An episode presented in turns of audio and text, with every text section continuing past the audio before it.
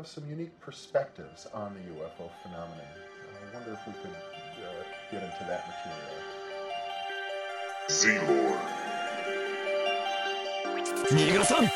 Z-Lord.